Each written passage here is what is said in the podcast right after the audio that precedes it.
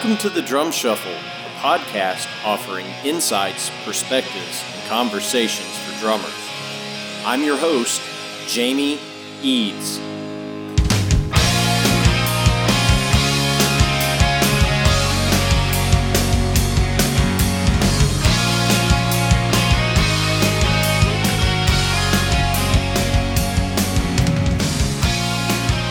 Hey, how's it going out there, everybody? Welcome to the Drum Shuffle. Jamie Eads joining you as always. This is episode 83. Hope everybody had a great Thanksgiving last week uh, and everything's going well for you. I really do hope that for you.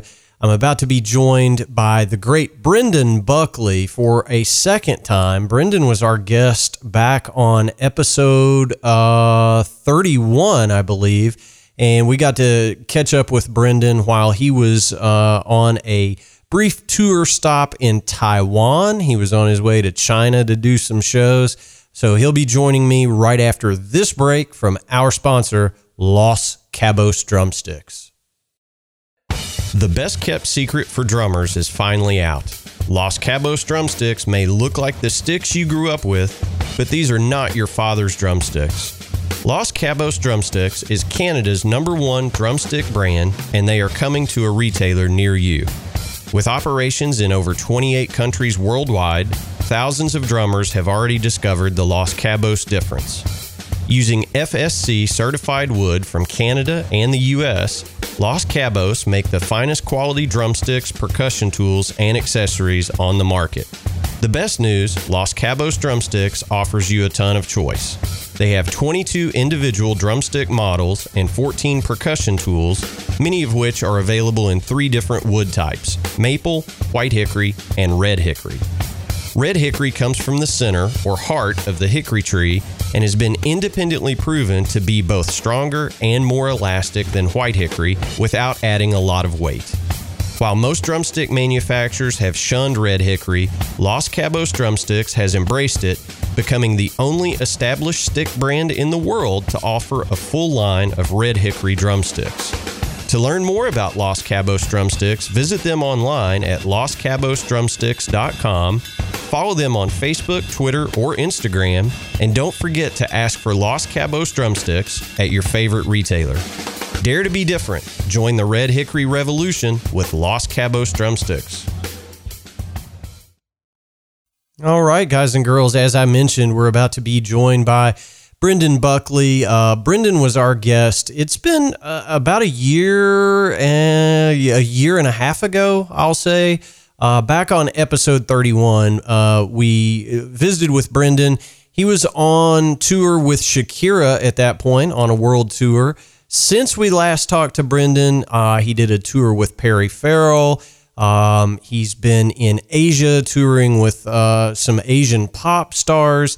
Just super busy and such a great guy. And, and I'm very proud to say that Brendan and I have stayed in touch since he visited us last and uh, wanted to get him back on just to catch everybody up. And we had a really cool conversation, even though he was halfway around the world. So we thank him for taking time out of his schedule to do that. So please help me welcome back to the drum shuffle, Brendan Buckley. Hey, Brendan, how's it going, brother? It's all right. All right, how you doing? Man, I cannot complain at all. Hey, uh, thanks so much for doing this. Uh, I want to get this out of the way first. Um, Brendan and I are connecting, and we are about 14 hours apart. Brendan is on a, a, a much deserved day off in Taipei, Taiwan. Uh, and I am sitting at home in Kentucky uh, doing the show. So it is, you know, Sunday evening for me, but Monday morning for Brendan. So, so cool of you to do this, man. I really appreciate it. Well, it's my pleasure. You know, yeah, we had to take advantage of uh, the fact that I had a, had a day off today. So um, we had to do the math the math and, and, the hours to figure out what would be, what would be uh, suitable for both of us. But we did it. Yeah, we, we did it, and it's happening. we did. Drummers doing math. Go figure. Um, so the last time we caught up with you, you were in the middle of a world tour with Shakira. And, you know, I get asked all the time. I'll get emails from listeners and they're like, hey, do you keep up with all these guys that and girls that you have on the show? And I say, well, it depends. Some of them, yes, some of them, no. And, you know, you and I have stayed in touch in the, you know, 16, 17 months since you were on the show last. But tell us what you've been up to because you've done some really cool gigs since you wrapped up with Shakira last year. Yeah, um, let's see. Let's, uh, so yeah, that was the middle of that tour, that Shakira 2018 El Dorado tour, which uh, she just released uh, a live DVD movie of that uh, last week, actually. So I haven't seen it yet, but uh, I hope to maybe get a copy of it. Check it out. and then uh, what did I do after that? I think uh, I, I have a really good relationship with a couple um, Asian pop singers that I work with. Uh, and I think I hopped right onto a tour with a singer named Jeff Chang. Uh, and, uh, let's see. And then what else did I do after that? And then, uh, I joined Perry Farrell's new band, which, uh, he just released a solo record called Kind Heaven. And Perry Farrell, I'm sure everyone knows, but the singer for Jane's Addiction and Porno for Pyros. So he released a new album last June so we started rehearsing in May, and we did uh, June through September, I think it was, a tour uh, of Europe and the U.S., which is so so fun and great band, great people involved. And then um, taking a little break from that, uh, we're going to start again next March, I believe, with a South American leg. Um, and I'm really looking forward to that. And uh, let's see. Right now, I'm back in Asia, because I'm, I'm back with the uh, Jeff Chang tour, uh, doing uh, several shows in China, but I have a couple of days off right now in Taipei, just chilling out. And what else? Uh, just kind of bouncing around. Uh, I like to fill my schedule up with uh, anything I can, and, and uh, yeah, I mean, doing one-offs here or there, recordings and things like that. What else? What am I leaving out? uh, well, yeah, I mean, you know you're you're you are leaving out quite a bit. I mean, you're one of the busiest guys that I know. I mean, it, it's it, literally you go months without a day off. So, if you don't mind, I want to delve into something. I, you know, certainly want to talk about Perry Farrell because you know that's just he's an icon in the business, and and landing that gig is pretty cool. But you know, how hard is it when you are you know, kind of going from gig to gig and you don't have any time off. How do you deal with that, especially with, you know, your family back home, you know, in California? How do you deal with it? It, uh, it takes a lot of, uh, organization and forethought, I guess. I have to start planning for things way in advance. Like if someone asks me, hey, can you do this one off um, in Las Vegas um, six weeks from now. I'm not sure I have that that day available. Like, what day do I need need to leave? What day do I come home? Are there any rehearsals? And I also say, get get me the songs as soon as possible because I probably won't have time to learn the songs that week.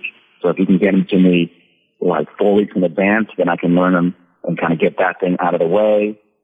So it's it's a lot of planning. Uh, I don't like to leave things to the last minute because that's when it gets really hectic. I'd rather deal with the the songs, the travel, the gear, everything uh, involved with that. And, you know, um, if I can three or four weeks out, it makes it a lot easier. Uh, so if I'm trying to, so now if I'm doing that with eight different gigs, I have to do all of that with different managers or MDs or producers. I say, okay, please uh, send me the set list as soon as you can so I can start working on that on this flight. I have this eight hour flight. I'm going to learn all the songs on that flight or, um, you know, exploring away what gear is going to be available and, you know, the travel and everything. So that's the biggest thing. And then, like you said, I also, I live in LA. I have a family in LA. So I'm always trying to also plan everything with them, making sure that when I get home, I have as much time as possible to spend with them and I'm not doing things like learning songs, practicing, and um, I don't know, uh, organizing and checking emails all day long that I'm supposed to be doing family time. So I try to do all that you know, when I'm traveling or on the road or, you know, in between sound checks and shows. So don't have to do that when I'm at home. So when I'm home, I can take my kid to school and, you know, do things like that. Yeah, for sure. Well, I mean, so I guess that leads to the next question. You do stay so busy, um, you know, presumably when somebody like Perry Farrell calls up, you are probably thinking if you do have some one offs or some recording sessions in there, I, am not saying you would ever leave anybody high and dry because I know you're, you know, the consummate professional about that. But I'm assuming you go into a mode of, okay, let me clear the schedule. It's Perry Farrell. Am I right in saying that? Yeah, well, that is that is a great question, and that's something that freelance artists have to cope with constantly. And, uh, not just me, anyone who's successful and busy in this this industry, or if they're an actor or whatever, uh, I'm sure they have to deal with the same thing. Is like um, everything overlaps, and then you have to deal with that uh, that scheduling scheduling conflicts or everything, you know, and, and how do you deal with that? So uh, if, if one artist decided to hire me for 365 days a year, that'd be great. But that's not really how it works. Uh, a, a dozen artists all hire me for, you know, five weeks a year. So I have to somehow manage to, to squeeze all that in and make it line up where it seems like a regular job. Um, and uh, so I try to have like different rules and etiquette in place so I know how to handle it. Uh, like, for instance, usually the first thing I do is if I get with the rule that the first person that confirms me is the one that has me for those dates. And I try to stick with that, you know, nine times out of ten. Well, this guy called first. I said yes. I'm going to do that for sure. And then the other people that call me, I'll graciously say, bow out and say, I can't do it, but can I help you find someone else for that gig? You know, let me get my best friend or someone else to do it. So it's still in the family, you know. I say, you know what, I can't do it, but I, one of my best buddies, he's available and he'll slay the gig. And then I feel like it's kind of still in the same click. Yeah. Um, and then other times there are certain artists that want a little more loyalty out of you than others. Uh, and Shakira and Perry might be two of those artists. Um, and therefore I will try to make, I'll try to bend some things around to make sure that uh, I'm available for them. It doesn't always work.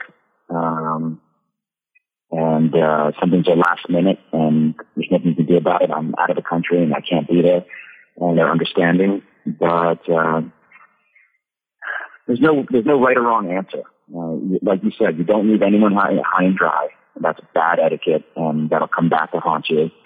So um, don't screw anyone over. Sometimes if someone calls you way in advance, three months in advance, and say something like, I think I'm available. I'm going to pencil it in, and let's touch base as the dates approach.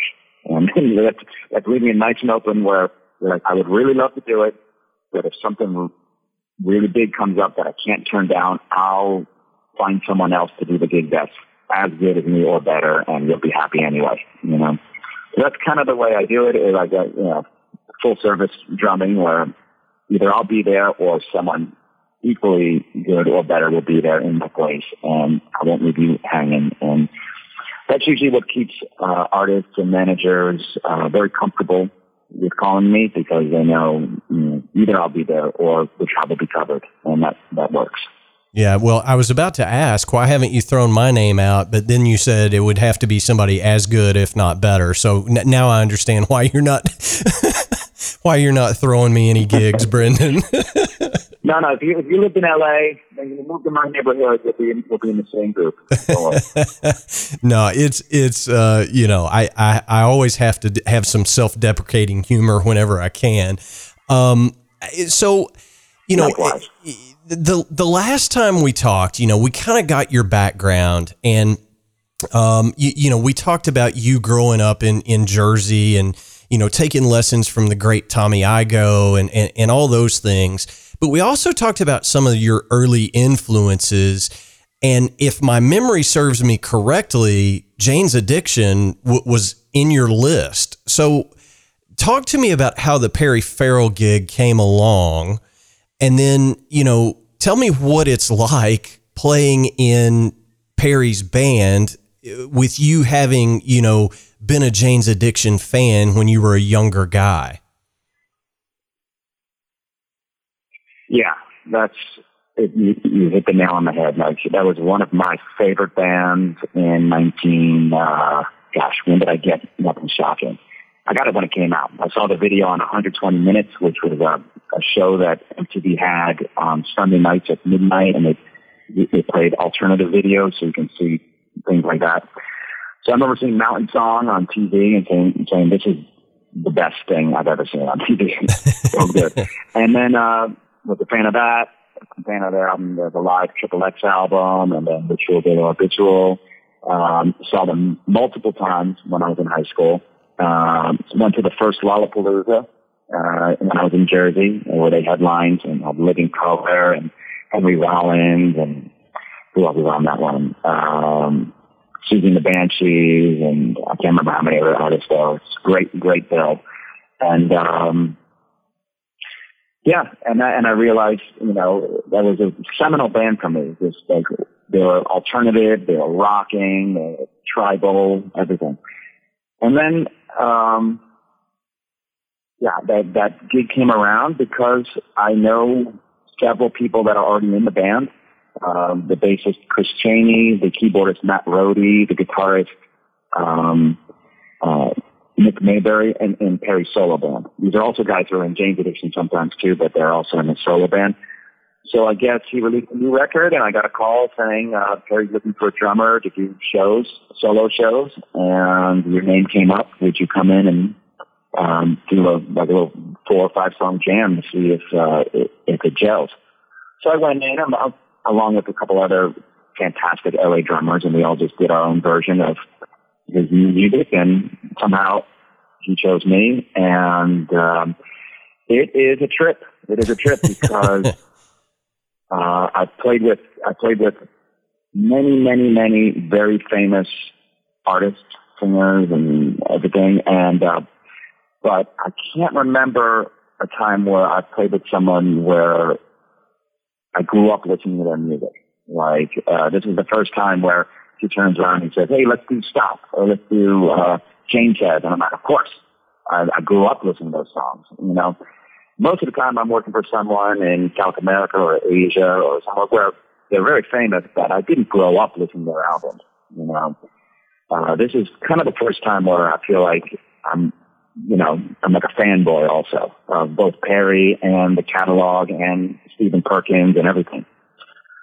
So it was a big deal for me uh, and uh, up being just nicer than I could imagine, and the whole band is super cool, and uh, it's a blast. I mean, we learned all of his new stuff. Basically, that was the big chunk. But then for the set list, he wanted to add. We, we kind of threw in. We had about maybe eight Jane's Addiction songs that we'd rotate through the set list, and maybe three Porno for Pyros songs, and, and maybe about a handful of five or six covers. So we do a little mix of everything, and uh, yeah, it's it's fantastic. And I and and as much as I want to play the songs note for note exactly like Stephen Perkins, Perry actually doesn't want me to do that.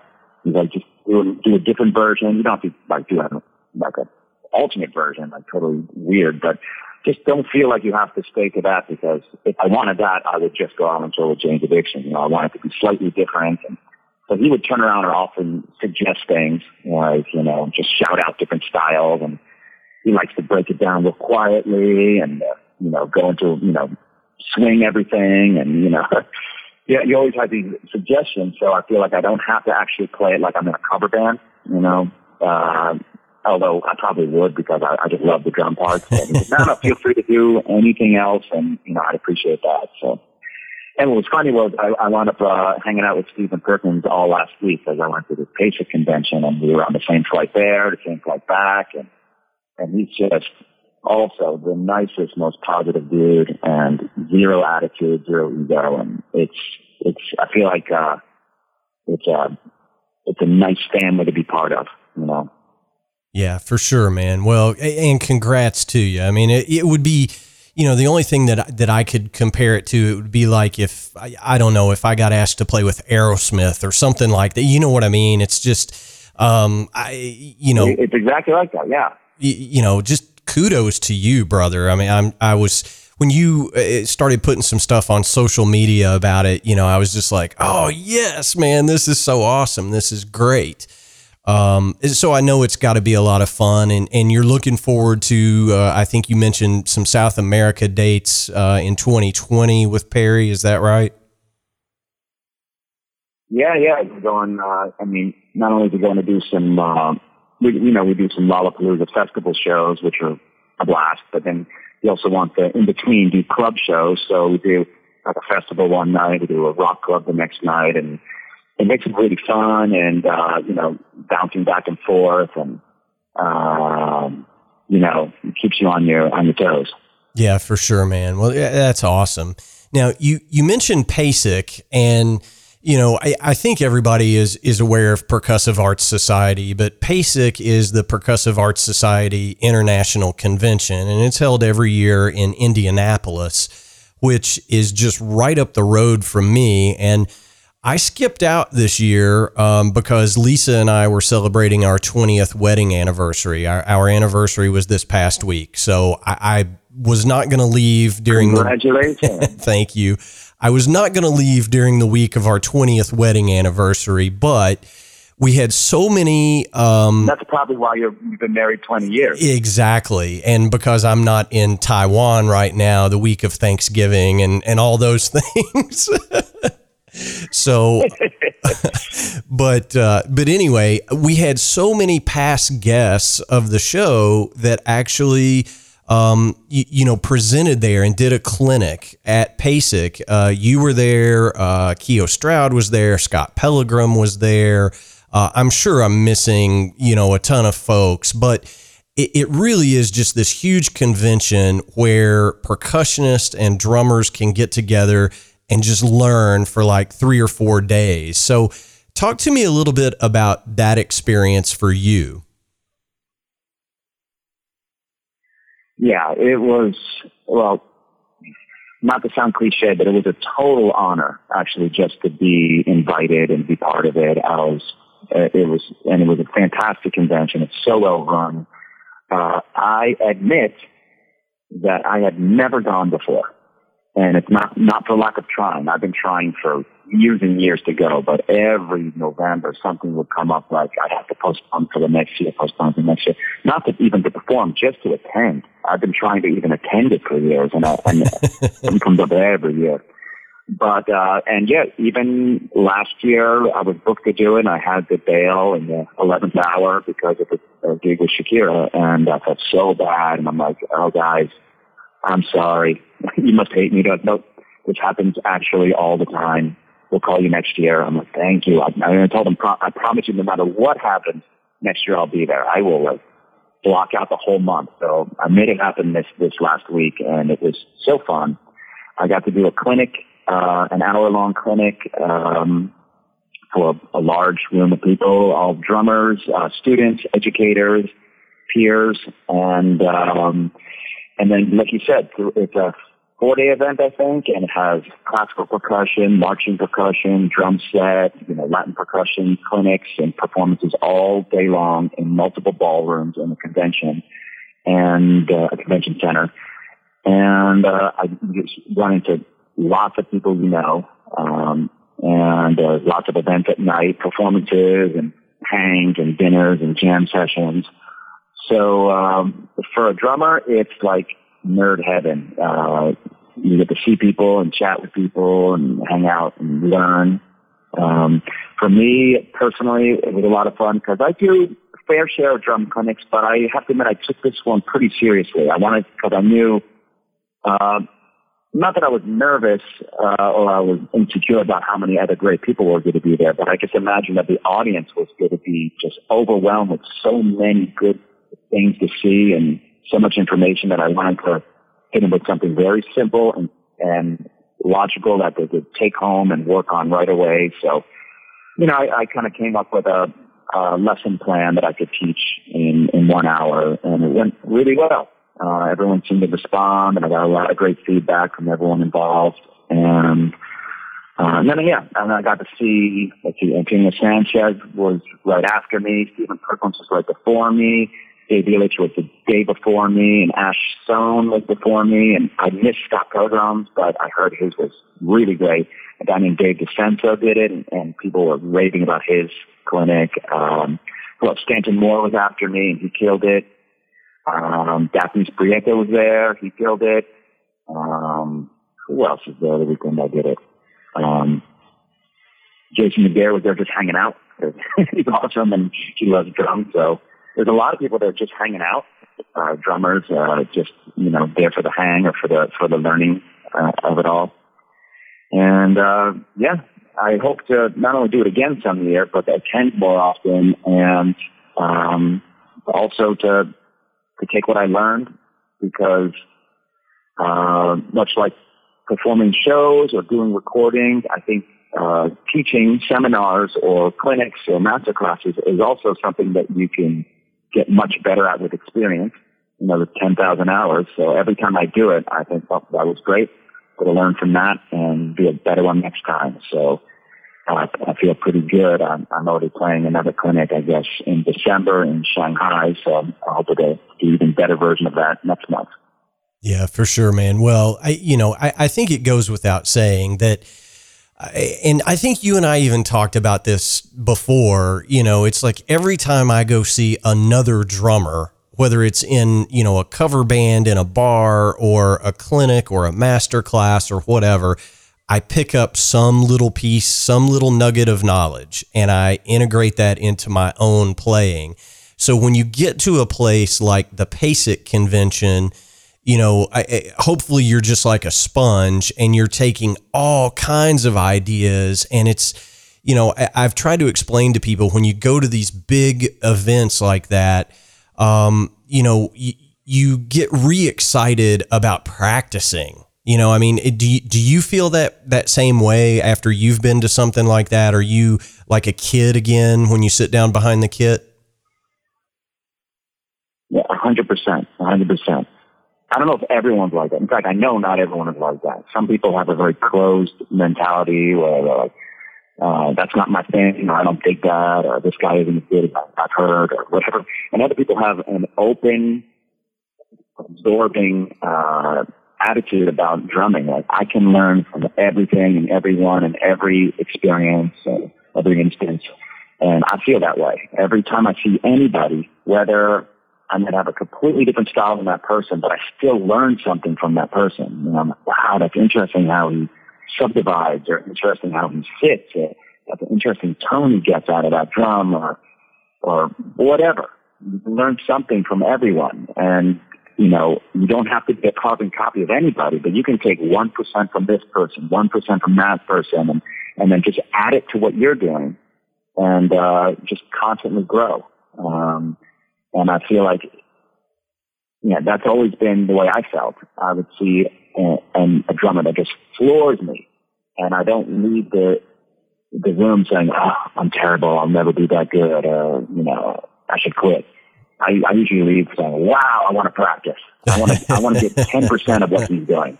Yeah. You know, if I can, if I can like get five percent of what's going on there, I'll be a better drummer. You know?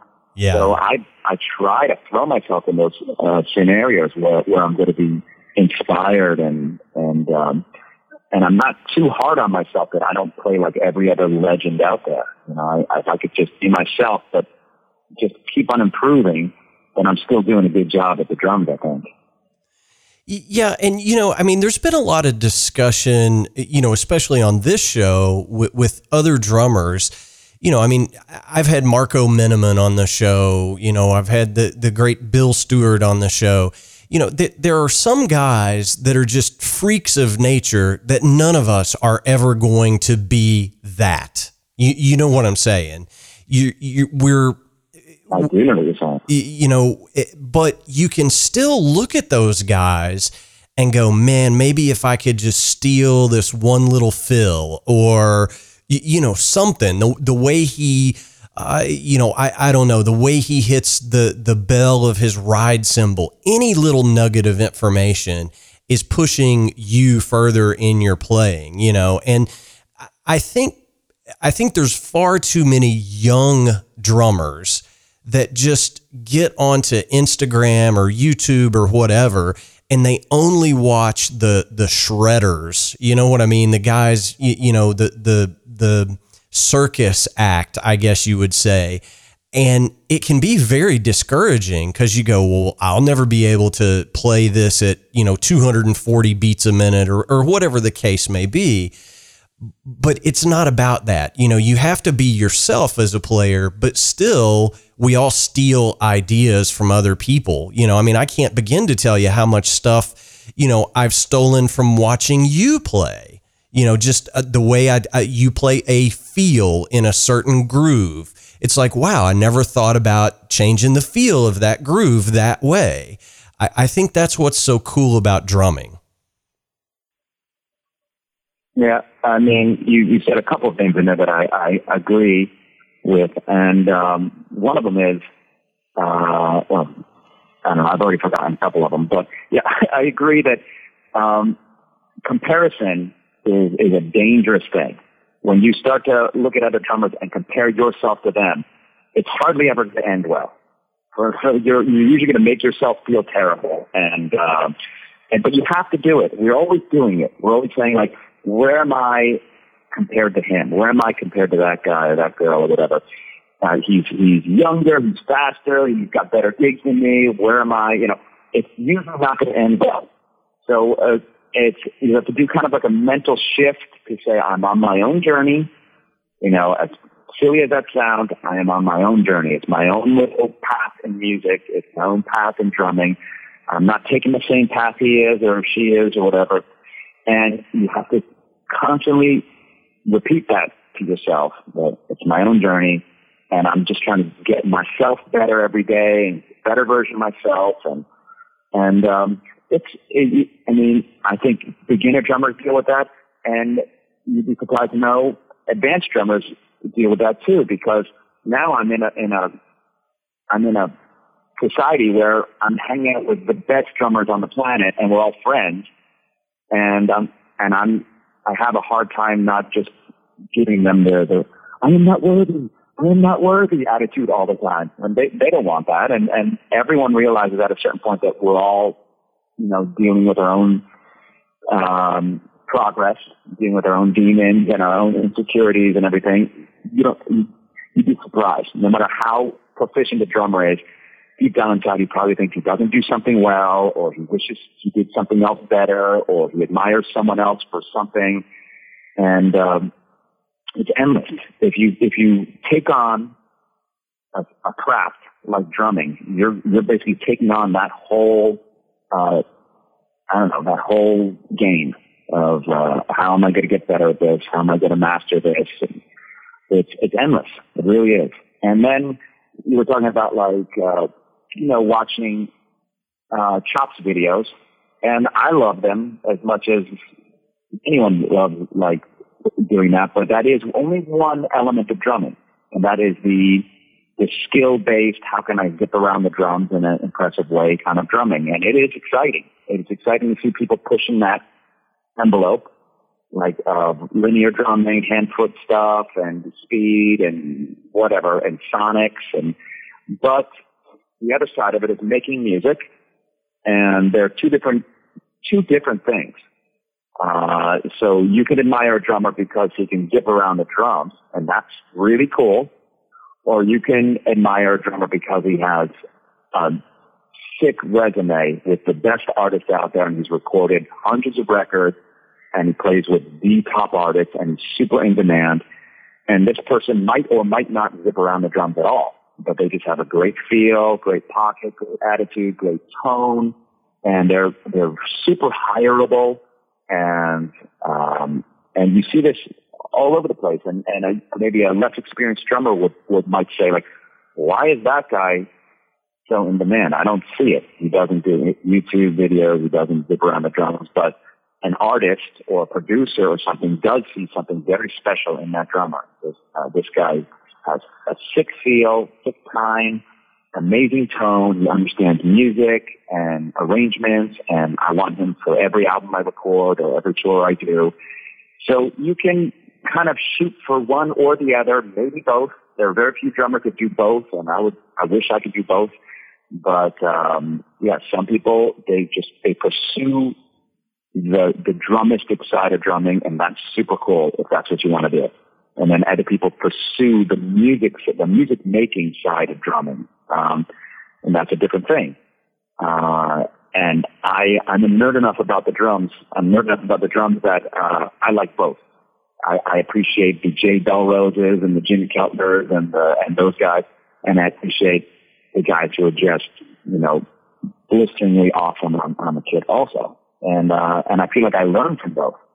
You know, I will watch you know dozens of Brian Blade videos just to try to figure out what's going on with his feel and dynamics and his interaction. And then I'll watch some some guy I've never heard of doing some crazy hand foot stuff. And I'm like, that's pretty cool too. I've never I've never phrased that six note grouping in that order. That's pretty cool. And yeah.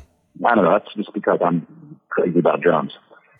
Well, I mean, I think we all are, but you know, you you took a couple of perfect examples right out of my mouth, and you know, Jay Bellerose and Jim Keltner.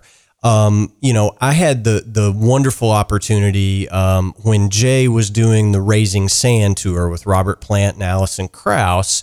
A really good friend of mine was Jay's drum tech on that tour, and I had the opportunity to you know go to one of the shows and hang out backstage with them. And Jay Bellerose played that entire tour without a hi hat. He was like, "Why would I bring a hi hat around with me? We have a mandolin in the band."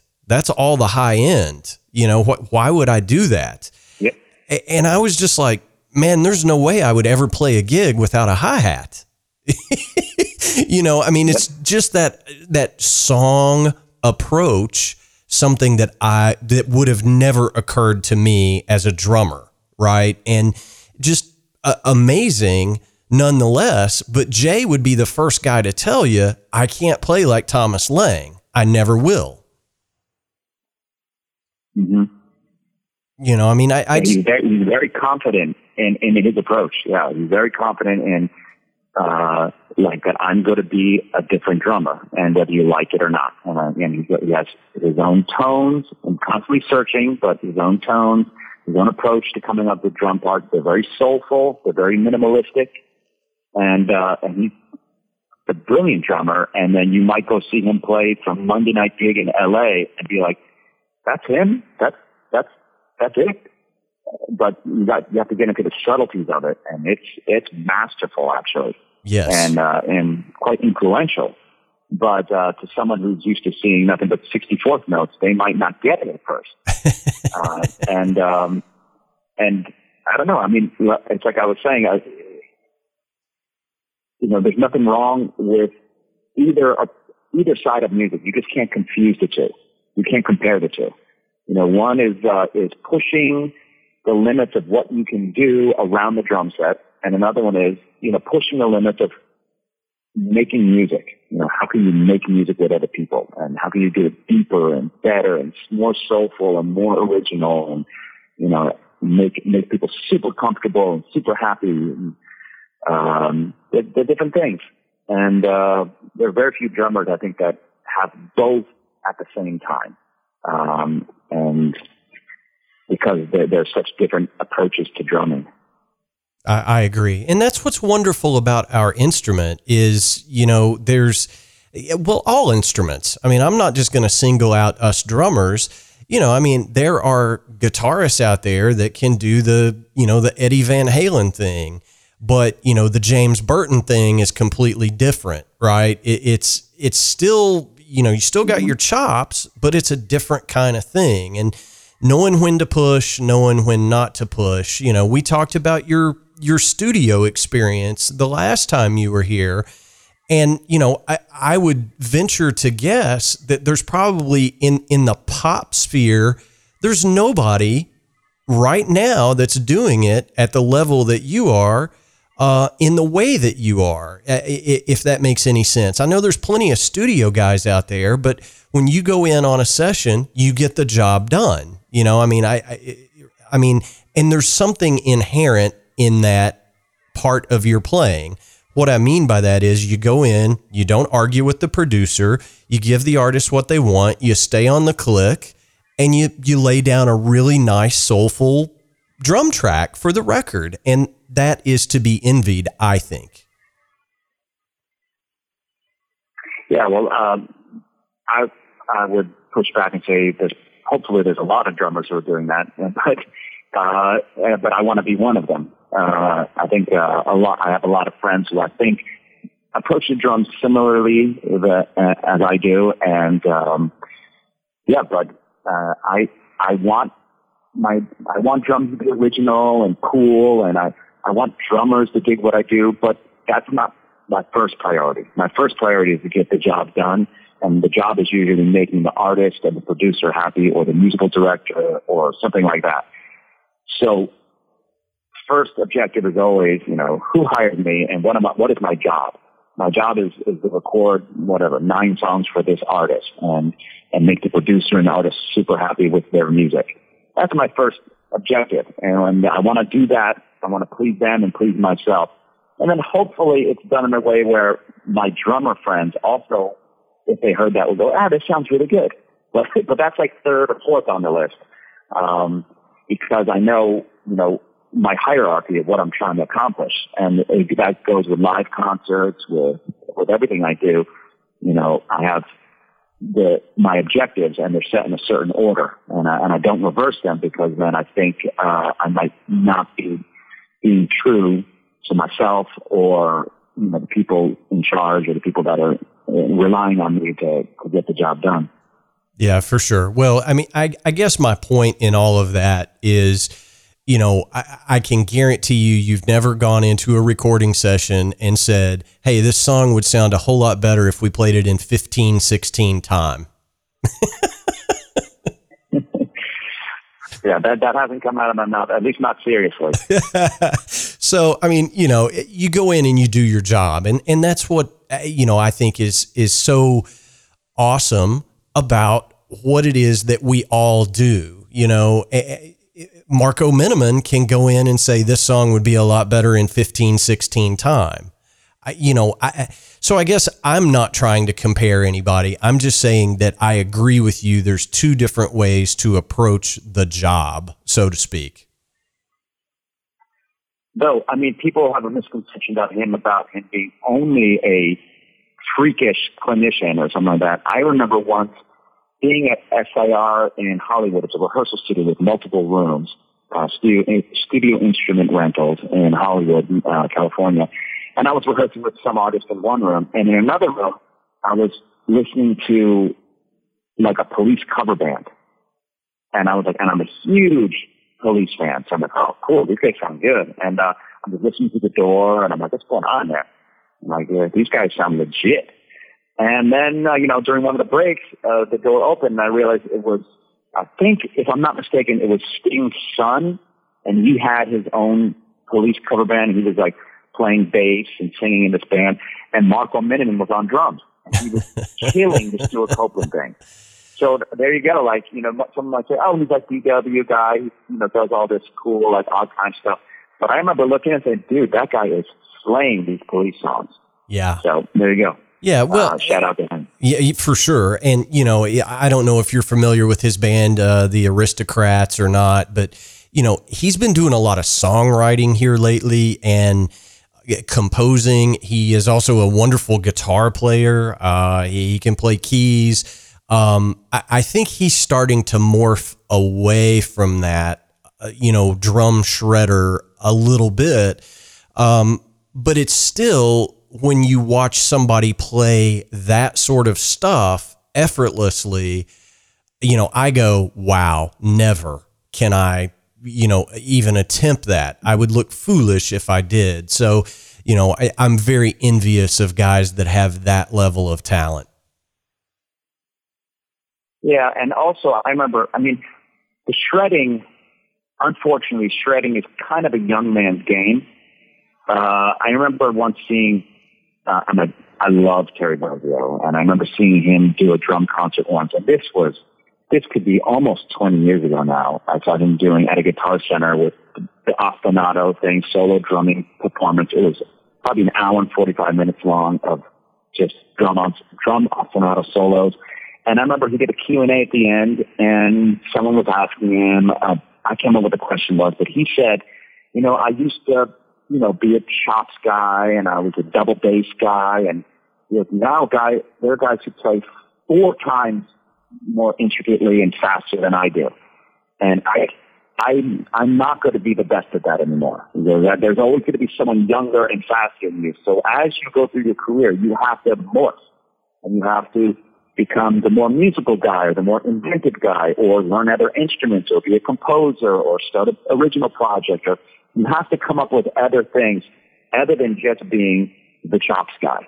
Yeah. So that's that's gonna fade, and you're gonna you're gonna lose that throne sooner or later. And uh, you see it in sports all the time. The sports figures who have the longest careers, the sports is a young man's game, and the guys who play into their 30s or uh, some guys play into their 40s, they change their game. So it's not about speed and power toward the end. It's about knowledge of the field or knowledge of, of you know teamwork or strategy or whatever. And I think uh, in, in a, in, a kind of a analogous way, I think drumming happens that way too. You see these guys who, when they're 21, they were just freakishly gifted on the drum. And then by the time they're 40, they become really well-rounded musicians who are producing and doing all sorts of things because you, can, you can only play so fast for so long, and then you have to uh, pursue other avenues of music. Yeah, very true. Now that leads me to my my next question for you, and you know you can say nope, I defer on this one. But you know I have said a million times, rock and roll, pop, whatever the case may be, is a young man's game, and you know there comes a time where you may not get hired because you have gray hair, or you may have picked up a few extra pounds in the middle, or you just don't fit with the image of the 22 year old artist or the 28 year old artist, whatever the case may be, you know, how do we as, you know, sidemen or freelance drummers, how do we combat that? Or can we? I mean, I, that that is mostly true. I mean, and why would you want to go see some Nickelodeon artist who you, who uh, and then they look like they have a band of grandpas? Right. It, it, it wouldn't match. It, image wise, even if they sound good, it wouldn't match. So, you know, if you see some 18 year old, uh, teen beat heartthrob, you want to see a, a band of similar looking people, boys and girls or whatever. And I think, but it's not necessarily rock and roll or pop because, uh, I mean, Cher is pop and her band isn't 18 years old you know, and yeah. uh, John Fogerty is rock, and his band is, is a bunch of people about his age, you know. Yeah. So I think what happens is you kind of have to align yourself with artists that are in your similar age bracket, and some people call those terms like legacy artists or something. But you know, as you get older, um, you want to be playing with, you know, like slightly older artists, I guess. Um, I don't, I don't work with a lot of people that are 21 years old. I mean, most of the people I, with whom I work are between 35 and 60. Uh, and that's, you know, I think it's part of, partly because that's the musical scene and clique that I'm in, you know, and then there's a whole other generation of, you know, 20 year olds that are going to get those gigs. And that's actually cool and it's kind of the way it's supposed to be. If I'm working with nothing but 18 year olds, I'm kind of actually off kilter in my career I, uh, why am I why am I not working with 45 year olds? You know, um, and um, I think it's just the way it is. I mean, there are cycles to life, and you can't deny it.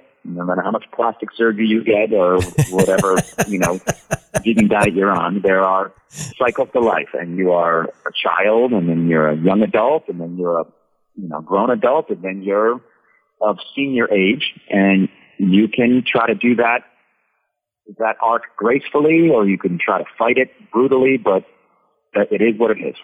And uh, I guess I'm in maybe the third quarter of that now, and I'm trying to do that gracefully by playing with the right artist, the right music. I'm not denying it, and um, and I think it's working. And uh, all of my friends, I, I'm not the only one who does this. Uh, I have like dozens and dozens and dozens of buddies, drummers and bassists and guitarists that are in the same boat. And I think we all do kind of a similar thing. We all work with artists in similar age brackets, and therefore the bands and the, the everything, the fans, everything are kind of appropriate. And, you know, and it's it's kind of odd when you do get called that occasional thing to work with this 18 year old starlet. You're like, wow, I feel like maybe this isn't the right thing. You know, I feel like you should find a, a 20 year old drummer. You know, maybe that's a, a better a better thing for your group, uh, your music. Um, I don't know. Yeah, that, that's. I mean, I think that's fair, and you know, um, I I was in a situation, you know, a few years back, young country artist just getting started. Um, he, he wanted a, a, a veteran band to kind of back him up, and um, you know, I'm not going to mention any names here or anything like that, but you know, he started getting a lot of really serious attention, and somebody asked me about my gray hair, and I knew right then it wasn't the right fit for me, right? Yeah, I mean, I don't know. There's some guys who are ageless. Uh, they could be 60 and they seem to be able to fit into any genre, but that's not, it's not most people, you know, and, uh, um, I don't know. I mean, it's hard to say. I mean, it's on a case to case basis, but in general, I think, uh, it only makes sense that people are, uh, in age appropriate jobs and age appropriate gigs and things like that. Yeah, I, I, agree. I just, you know, I, I, no gig is so important to me that I'm going to go buy a box of just for men hair color or whatever, you know.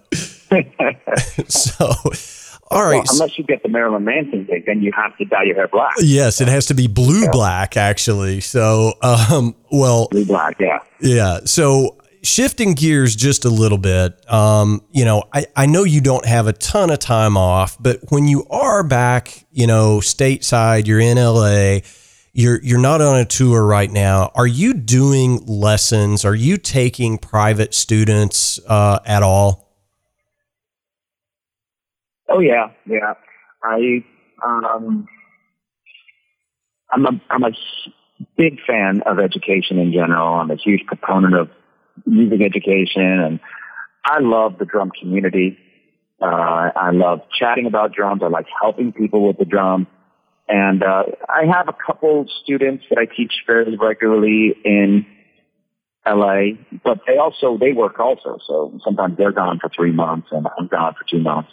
But uh, we get together when we're both available. And then I also teach lessons to people who, because LA is a music hub, people sometimes come in just for a week to do some shows, and I'll get a, a message on Instagram or my website saying, hey, could I swing by and take a lesson with you? I'm in town for the week.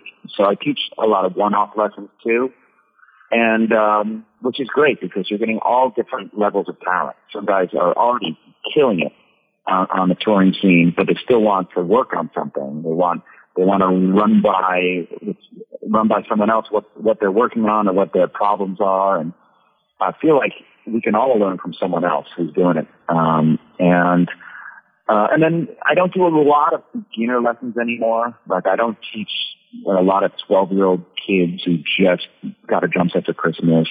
I, I mean, I did that when I lived in Miami. I used to work at a store called Resurrection Drums and I taught a lot of beginner lessons back then.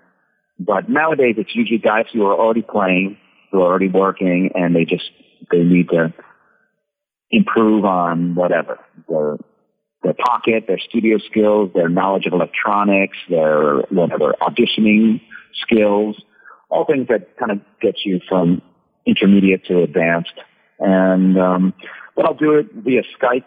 I'll do it uh, FaceTime. I'll do it in person. Um, I, I I teach sometimes when I'm touring because if I have a, a morning off or afternoon off, I don't mind getting together with some other local drummers and doing a, a lesson or a master class or a, a drum clinic.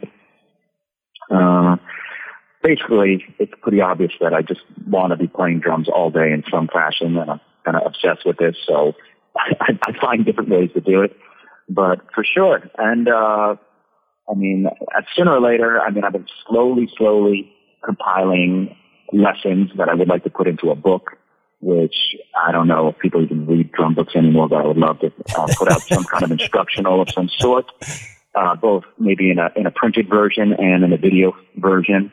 Um, and um, I'm not rushing it though because you know I don't want to do it just for monetary reasons. I would like it to be good and uh, helpful. And uh, so I'm working on that slowly. And yeah, that's it. Anything I could do to help any of the drummers, uh, I'm down for. Well, man, you got to take some time off to write a book, right? I mean, you you you're just so busy all the time, but you know that's that's what I love about you, Brendan, is you're always down to help somebody out, and and I really, I mean, I want to say thank you on behalf of the drumming community for being so approachable and answering all the questions, you know, and, and, I'll say this right now, if there's anybody out there that wants to incorporate any kind of electronics into their kit and, and you need some high level help with that, Brendan is your guy. I mean, I, I watched the video walkthrough of your Shakira tour rig and man, that was pretty amazing, right? I mean, that, that was a, a huge kind of hybrid setup that you were running every single night. It was amazing.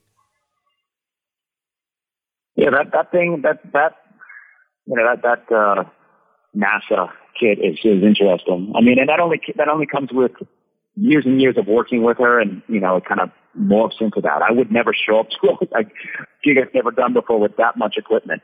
but it's just because the set list is so long now and, and there's so many specific sounds that you have to do to get the arrangements right and make her happy. You have to have a specific clap sound on the bridge and this and that it just turns into that. But uh I am I mean, you'll often see me playing like a three piece kit also and I'm just as happy. It's just I try to play appropriate uh, music for each artist. And but uh, you know, what you were saying about being approachable, I often what, now I'm getting to the point now where a lot of people that hit me up five or eight years ago for a piece of advice or anything, a, a lesson or something, then they I find out they're playing on the Grammy with some artist, and I'm like, holy cow, that was that guy who said, hey, I don't know how to use an SPDS. Can you help me out? I'm like, sure. And next thing I know, they're you know doing a gig way cooler than me, and I'm not. I'm so thrilled that you know this is like some kid who was 18 and hit me up, and now he's got an awesome career, and he's doing it, or she's doing it, and I feel like uh, uh, it's. I'm, I'm a big proponent of teamwork. I mean, uh, you can look at uh, everyone like you can think that you're on an island and you're doing this all by yourself, but I really believe that we're all in this together. And, and um, in, in drumming, in music, in society, civilization. And uh, I think, uh, therefore, if I want anyone to help me out, or I want anything to go well in my life, I should be equally willing to do that for other people also. So I've always felt like um, I'm very open to anyone contacting me and asking questions, advice, um, wanting any kind of form of teaching or just, uh, I mean, even, I haven't really said a lot of this, uh, online, but even mental health issues, I feel like, I don't know how to approach this correctly, but I feel like a lot of people deal with anxiety and depression and things like that. I feel like I want to help people out there too, because I've been there. Everyone I know has gone through this. So, and I don't want to see, you know, young musicians, you know, just do this all on their own and beat themselves up or, or harm themselves in any way. But that's something I really haven't said online. Like, hey, if you're depressed, write me. Uh, that, that's kind of awkward. And that would might, that might send the wrong message. I might just be like uh, some self-help line. But I, I just, I feel like I want to help other people out the same way other people help me out. It's not like I'm some, uh, you know, Gandhi over here or something. I'm just, I'm just trying to give back because so many people were great to me my whole life, and uh, and I, I appreciate that. So um, I feel like if I surround myself with amazing people that help me out, uh, I also want to be that for other people. Yeah, man. Well, you're a world class dude, Brendan, and you know, it, it, goes without saying, look, it, it took us, you know, almost a year and a half to get you back because you're a busy guy. But my platform is your platform. Anytime you've got something going on, you want to come on and just just do a, a hang and, you know, we can talk about bass drum pedals for an hour. I mean, it, it's always educational with you. Uh, you're always welcome here. I, I can't I'll, think. I'll talk about bass drum pedals with you right now. Yeah, I know I you would. Uh, over the weekend, and I'm I, I did a gig over the weekend, uh, and it was in a city called well, Ningbo, China. It an artist, Jeff Chang, who I mentioned earlier. And uh, I'm like, we're doing the sound check, and you know, you know, it always takes a second to get used to backline gear. I'm using a rental DW kit and uh, rental Sabians, and we're sound checking, and I'm like, everything's going well. We're going through the set list, and I'm like, something feels weird with my feet today. I don't know, maybe I just didn't warm up correctly or whatever. And I'm like, my accuracy feels a little off. And I'm like, ah, maybe the spring tension's weird. I'm adjusting the spring tension and the beater height. And then you start messing with the rotation of the, um, what do you call it, the gear. Like maybe it's too close or too far. And then I figured it's one of these DW pedals that's like two inches longer than normal, uh, XF or something. Yeah. I didn't even notice because it looks like a DW 9000, but it's like, it's, I measured it, it's like two inches longer. I'm like, really? Is that it? And then, and then I noticed that like the, it was a double pedal. The left one was normal. The right one was like, it was extra large. And surprisingly, without knowing it, it was totally weirding me out, you know, without looking down. I'm like, something feels really weird to me today. And, uh, so fortunately the backline company sent another one out, a brand new 9000. But there you go. Like, uh, it does make a difference. I probably would have gotten through the gig, no problem with that. But, uh, something, uh, was, was sending off an alarm like, man, you're just you're just not nailing it today. Um, you, you, and, uh, you don't know it. Story for the week. You don't know it, but you had the new Abe Laboriel Junior model. You know, it's made for a size 20 right foot. So. Yeah, exactly. Exactly. All right, man. Well, listen, I am going to let you enjoy your day off. And, you know, I, I try to keep these, you know, evergreen content, but I'm going to break my rule and say, you know, this is Monday before Thanksgiving for you. It's Sunday night before Thanksgiving for me. Happy holidays. Happy Thanksgiving. Merry Christmas to you and yours. Uh, keep us posted on everything that's going on. We'd love to have you back again and again. Okay, brother? Well, thank you. You run a great show, and uh, you have great guests, and you're, you're a super positive dude. And I know you're a family man, too. So uh, happy holidays to you also and everyone else out there. Man, I appreciate it, Brendan. Uh, real quick before we let you go, give everybody the uh, social media tags Instagram, Facebook, all that good stuff, and the website. Uh, oh, you want me to uh, shout it out? Yeah, if you don't I mind. website, www.brendanbuckley.com. Uh, Brendan Buckley, B-R-E-N-D-A-N-B-U-C-K-L-E-Y, 14 letters. And uh, Instagram, I believe, is at Brendan Buckley. Facebook, Brendan Buckley. I think my Twitter handle is Brendan Drums, B-R-E-N-D-A-N-D-O-U-M-S, because Brendan Buckley was taken when they invented Twitter. And um, maybe I need to buy it off the guy. I don't know how it works, but it's never been that important to me. So uh, I don't know. I don't have TikTok, but if, if that's the thing I have to do now, you let me know, guys. that's awesome. All right, brother. Listen, happy Thanksgiving. Thanks so much for doing this. We'll talk to you real soon. Thank you. Let's do it again sometime. All right. See you, man. All right, everybody. That's going to wrap up episode 83 of the Drum Shuffle. Thank you so much for tuning in. We really do appreciate it. And as always, we cannot do this show without all of you tuning in week in and week out. As always, hit the subscribe button on whatever platform you use to listen in. You're not going to want to miss some of the guests that we have coming up. Many thanks to Brendan Buckley for calling in all the way from Taiwan. Uh, I am sure his phone bill is not going to like him for talking to us for over an hour from halfway around the world. So we really do appreciate that. Next week, we're going to have another revisit from a past guest on the drum shuffle. We're going to be joined next week once again by the great Doug Clifford of Creedence Clearwater Revival to do a career retrospective. Um, Creedence Clearwater Revisited has announced their impending retirement, and we got Doug on the show to talk about his legacy and what he's going to be doing once he retires from the drumming world. So you're not going to want to miss that. As always, we answer every single email that we get here at the Drum Shuffle. The Drum Shuffle podcast at gmail.com is where you can write to us. The drumshuffle.com is our web address. And of course, you can find more information on me over at jamieeads.com. Click on those social media links uh, Twitter, Facebook, and Instagram. You can follow us there as well. And we certainly do appreciate it. Everybody, have a great week out there. Until next time, may your head stay strong and your sticks never break. Cheers, everybody.